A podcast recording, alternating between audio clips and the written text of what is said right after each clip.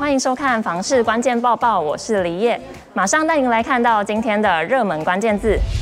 今天的热门关键字：房价。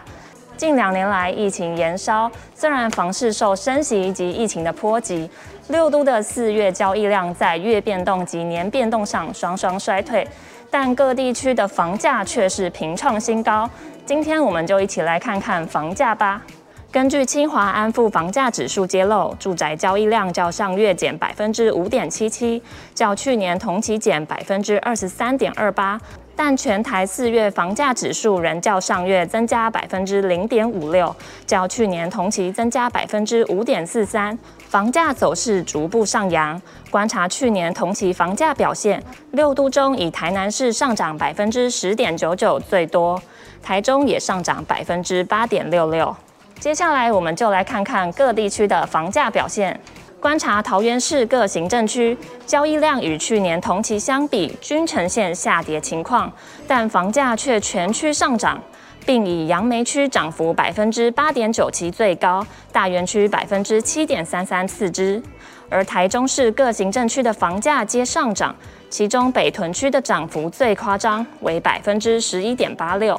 其次分别为南区、东区，两者的涨幅分别为百分之十点三六以及百分之十点一三。至于台南市各行政区，与去年同期相较，房价指数均呈上涨姿态，其中安平区、北区以及仁德区更高于全市平均。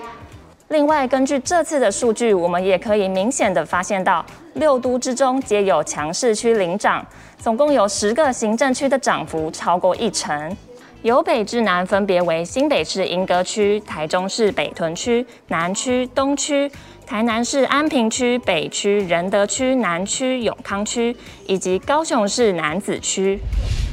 精选新闻，首先来讨论：如果你的邻居把鞋子乱摆乱放，影响了走道的畅通，也占用了公共空间，甚至已经摆到了电梯按钮的下方，这该怎么办呢？若是因为堆放物品造成他人跌倒受伤，严重一点甚至影响逃生，景文物业管理机构董事长郭继子建议，首先应该请管委会做劝告，并限期改善。然而，若是管委会制止无效，根据《公寓大厦管理条例》规定，管委会可经区分所有人权会议决定要不要请住户搬离。若是会议上决定请住户搬离，管委会就可以诉请法院强制其迁离，以确保其他住户的公共安全。接着来讨论，请设计公司装潢，你是否会担心预算一直被追加呢？那么我们该如何自保呢？住宅消保会创会理事长表示，恶意追加预算投诉案经常发生，通常有两种情况，不是福报就是多做项目多收钱。过去争议报价单每个项目数量都写一室，究竟一室代表多少的长宽尺寸都没有特别注明，未来业者就有很多的解释空间。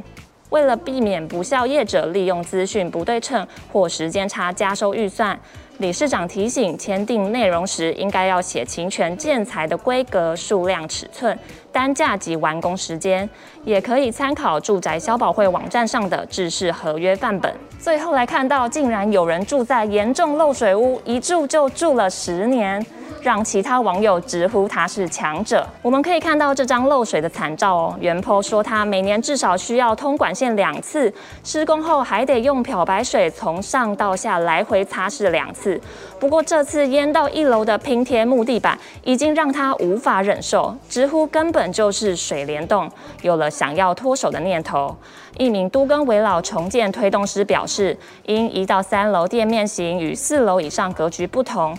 排水管有转折变动，容易发生后遗症，可以封闭与楼上的排水系统。另外，在一到三楼设置独立排水管线，有机会能够根本解决。